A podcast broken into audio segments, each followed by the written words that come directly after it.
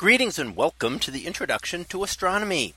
One of the things that I like to do in each of my introductory astronomy classes is to begin the class with the astronomy picture of the day from the NASA website that is apod.nasa.gov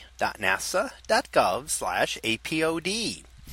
And today's picture for May 19th of 2022. Well, it is titled a digital lunar eclipse. So what do we see here? Well, this is an image of the lunar eclipse that occurred just a few days ago.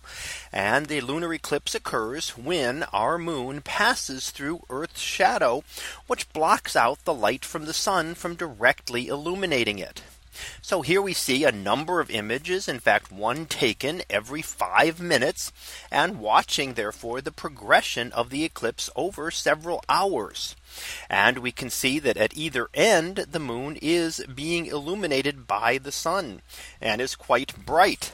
So you can see it's much brighter there on the two ends and it seems much dimmer in between.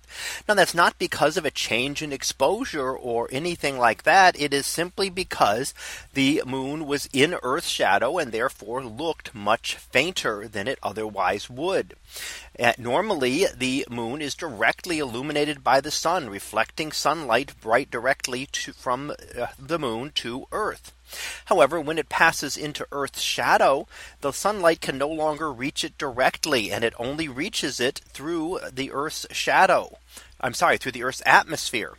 As light passes through the atmosphere, it will then uh, uh, be scattered, and the very short wavelengths are scattered the most, and the long wavelengths are scattered the least. So that's why those central images appear red.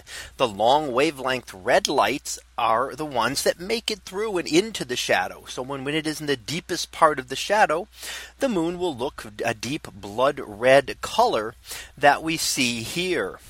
And then, of course, as it begins to exit the shadow, you'll start to see the brighter illumination begin to take place until it just becomes overwhelmingly uh, bright in this case, and definitely saturating the image. So we can see those as we look off towards either end.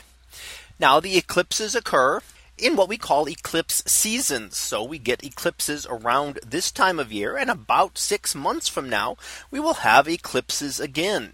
This is because of the way the moon's orbit is tilted relative to the Earth and sun. Most of the time the moon passes well above or below Earth's shadow and not through it. And only at certain times of year will these moon pass through the shadow and give us eclipses such as the one we see today. So that was our picture of the day for May 19th of 2022. It was titled a digital lunar eclipse. We'll be back again tomorrow for the next picture previewed to be a view from Earth's shadow.